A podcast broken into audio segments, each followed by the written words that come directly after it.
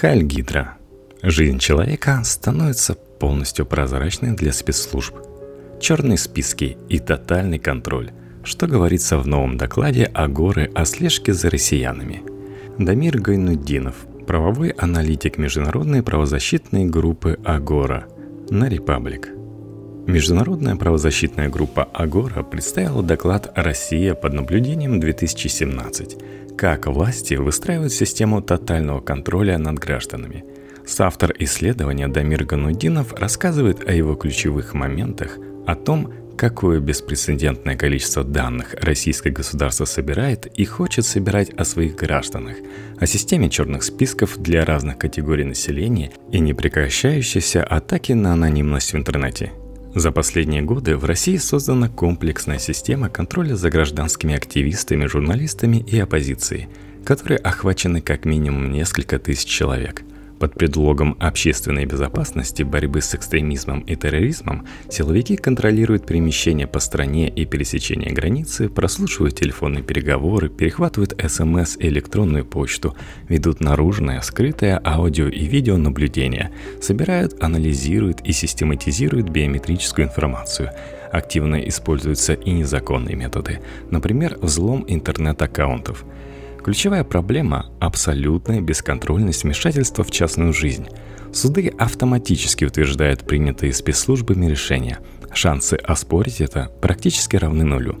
Так, за последние 10 лет суды в среднем удовлетворяли 98,35% ходатайств об ограничении тайны переписки – в итоге любой законопослушный житель России сегодня подвергается постоянному риску произвольного доступа к его частной жизни через интернет, мобильный телефон, видеонаблюдение, даже при случайном контакте с полицией, при пользовании деньгами, общественным транспортом и автомобилем, трудоустройстве в ряд организаций, а также при выезде за рубеж, ношении оружия и реализации других своих прав – Неприкосновенность частной жизни и презумпция невиновности лишаются смысла, а интенсивность вмешательства постоянно увеличивается. Только число запросов на прослушивание телефонных переговоров и перехват корреспонденции с 2007 года увеличились более чем втрое. Человек становится перед выбором – принять тотальную слежку как данность или искать способы сохранить приватность. Но второй вариант государство считает незаконным и расценивает как попытку скрыть что-то преступное. Принудительная биометрия. Российские власти активно собирают биометрическую информацию, отпечатки пальцев, образцы ДНК, фото.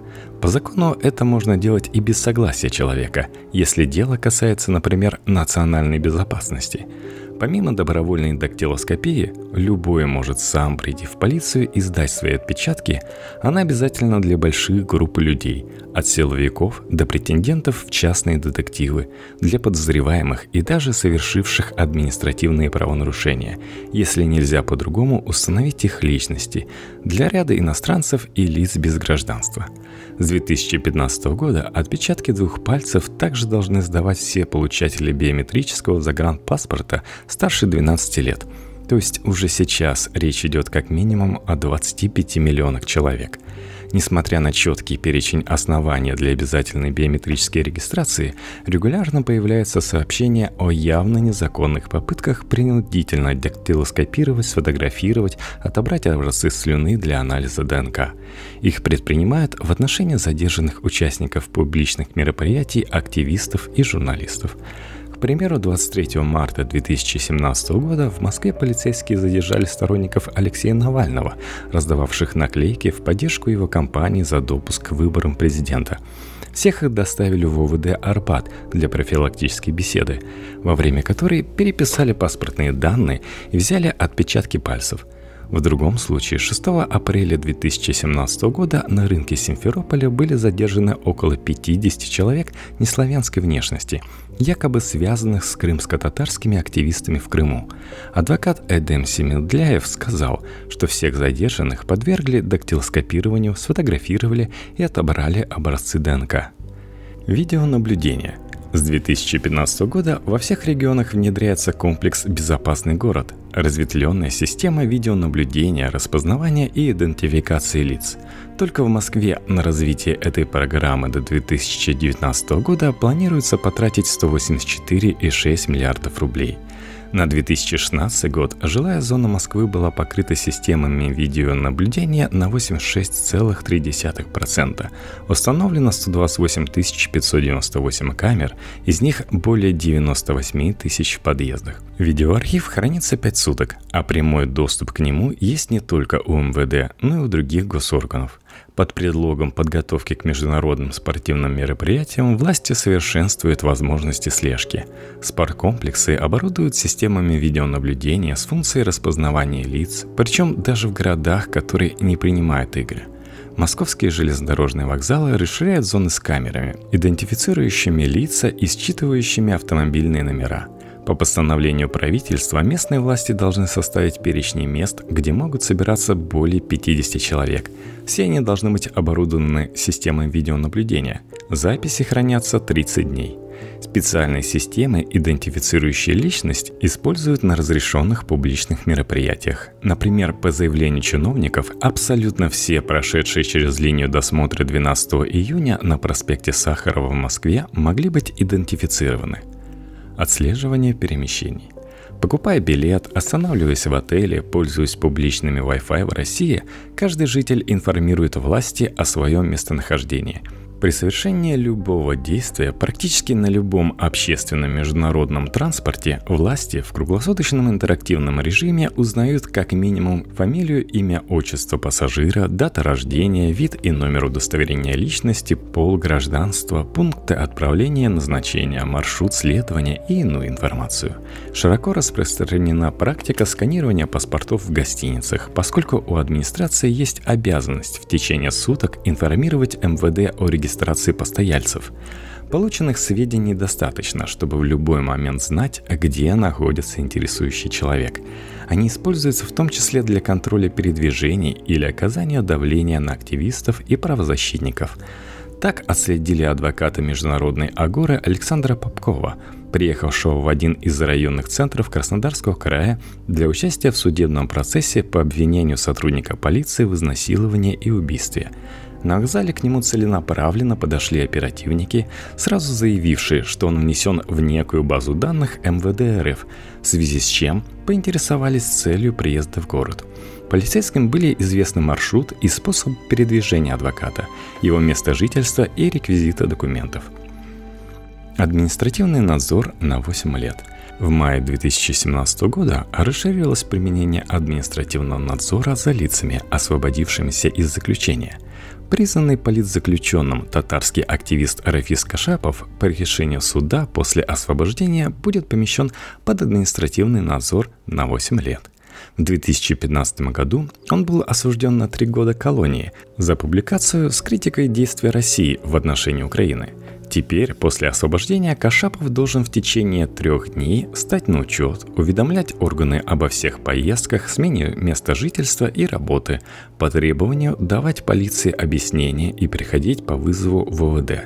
Полицейские смогут вести с ним индивидуальную профработу, спрашивать работодателя о его поведении, беспрепятственно проникать в его дом, запрещать ему краткосрочный выезд даже, например, в случае смерти близких – Кроме гласного административного надзора существует и негласная форма слежки. Формально постановка на профилактический учет – часть обычной работы участковых. На практике она превратилась в способ контроля над жизнью подозрительных, к которым относятся не только освобожденные из колоний и состоящие на учете в наркодиспансерах – но и люди, совершившие правонарушения против порядка управления или общественной безопасности на массовых мероприятиях, а также члены неформальных молодежных объединений. Списки нелояльных. Помимо профучета, российские власти ведут ряд разнообразных списков и баз данных. В них фигурируют неблагонадежные люди и организации, а попадание туда гарантирует повышенное внимание правоохранителей, постоянные проверки, задержания и досмотры. Вот только некоторые из них – Росинформониторинг публикует перечень организаций и людей, в отношении которых есть сведения об их причастности к экстремистской деятельности или терроризму.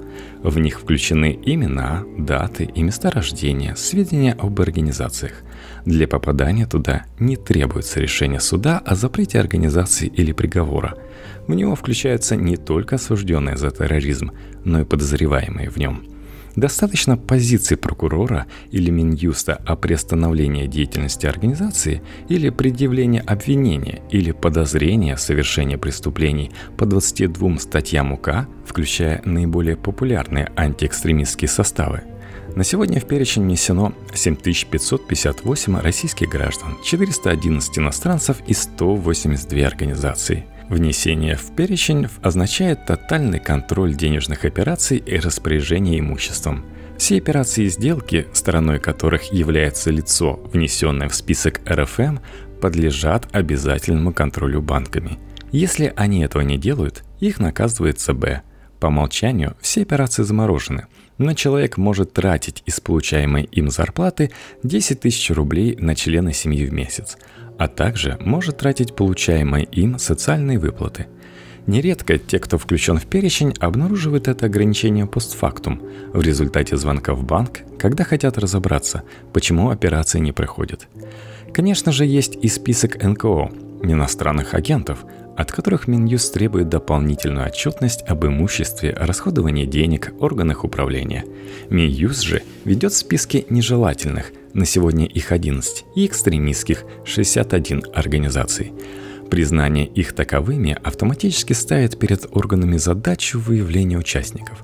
Когда речь идет о крупных объединениях, под угрозой целенаправленного сбора информации оказываются десятки, а иногда и сотни тысяч человек – так, после запрета и принудительной ликвидации в 2017 году свидетелей Иеговы в оперативную разработку с перспективой уголовного преследования попали до 150 тысяч ее последователей в России.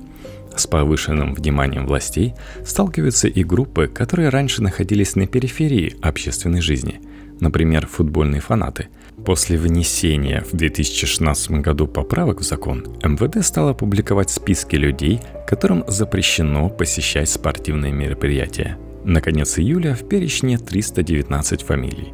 Еще одной группой под особым контролем полиции стали школьники – так, в рекомендациях Минобраза о криминальных субкультурах учителям фактически делегировали функции оперативно-розыскной деятельности в отношении несовершеннолетних с передачей в полицию сведений о частной жизни их и семей. Это означает постановку детей на учет занесения в различные полицейские базы. Атака на анонимность.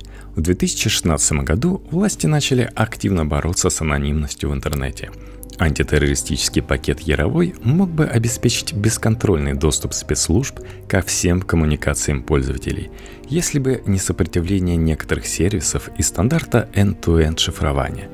Пакет Яровой продолжил курс на национализацию и деанонимизацию Рунета, который может обеспечить полный контроль над информационными потоками внутри страны – Следующим шагом стали законы о мессенджерах и об анонимайзерах, подписанные президентом 30 июля 2017 года. Первый, в частности, предусматривает обязательную идентификацию пользователей по номеру мобильного телефона. Второй фактически является попыткой контроля анонимайзеров и VPN-сервисов – в августе 2017 года Минкомсвязи опубликовала проект требований к интернет-сервисам, внесенным в реестр организаторов распространения информации. Там есть перечень сведений, которые должны быть доступны ФСБ, дата и время регистрации пользователя и последнего обновления формы, никнейм, дата рождения, адрес, фамилия, имя, отчество, паспортные данные, иные удостоверения личности, языки, которыми владеет, сведения о родных, аккаунтов в других сервисах, о приеме, отправке и обработке сообщений, изображений, звуков, об адресатах, денежных операциях, включая получателей платежа, суммах, валюте, оплачиваемых товарах, услугах, программах, клиентах, данных геолокации и тому подобное. Кстати, от сервисов требует хранить и передавать спецслужбам не только отправленные и полученные сообщения, но и черновики. При этом опросы общественного мнения показывают – Большинство россиян пока не слишком заботятся о сохранении приватности. Однако для активистов, журналистов и оппозиции отказ интернет-компании от сотрудничества с властями, а также устойчивость к взлому становится единственной гарантией безопасности. Не имея доступа к зашифрованной переписке, государству, по-видимому, приходится пользоваться услугами хакеров – Так, 11 октября 2016 года Google и Яндекс предупредили несколько десятков активистов, журналистов и сотрудников НКО о попытке взлома их аккаунтов проправительственными хакерами. Бремя информации – Несмотря на создание правовых условий для сбора информации практически обо всех жителях страны, есть масса свидетельств технической и финансовой неспособности властей их собирать, хранить и качественно обрабатывать. Наиболее наглядным примером этого является, пожалуй, упоминавшийся пакет Яровой – Власти в условиях экономического кризиса явно не готовы брать на себя огромные расходы, требуемые для реализации всего комплекса мероприятий по электронной слежке за гражданами, которые по разным оценкам могут составить от 130 миллиардов до 10 триллионов рублей – в результате обязанности по сбору и хранению трафика делегированы операторам связи и интернет-сервисам, которые тоже совсем не рады такому подарку и уже начали поднимать цены на услуги. То есть фактически гражданам предлагают самим оплатить возможность спецслужб читать их переписку и просматривать личные фотографии. Своего рода налог на слежку – при этом, поскольку уже в настоящее время больше половины мирового интернет-трафика передается в зашифрованном виде, власти, даже имея доступ к эксабайтам пользовательской переписки, вынуждены требовать от владельцев сервисов предоставить им ключи шифрования. Осознавая ограниченность ресурсов, государство ориентируется на более тщательную работу с конкретными группами – Отсюда увлечение всякого рода черными списками, а также делегирование полномочий по слежке операторам связи, интернет-провайдерам, банкам, транспортным компаниям. Тем, кто с одной стороны обладает доступом к информации, а с другой зависит от государства, существует на бюджетные деньги или должен получать лицензии и разрешения. От списков, оказавшихся неэффективными, власти готовы отказаться, как это произошло с реестром блогеров – это позволяет сконцентрировать ресурсы вокруг различных групп риска, при необходимости включать в них людей, представляющих целевой интерес, и держать под контролем население в целом. В итоге службы безопасности многочисленных коммерческих структур передают сведения о клиентах силовикам, учителей начальство заставляет собирать информацию о школьниках, интернет-провайдеры следят за трафиком пользователей. Охранящие все больший объем информации о россиянах власти мало заботятся об их безопасности. Все чаще пользовательские данные оказываются в открытом доступе, нередко сознательно.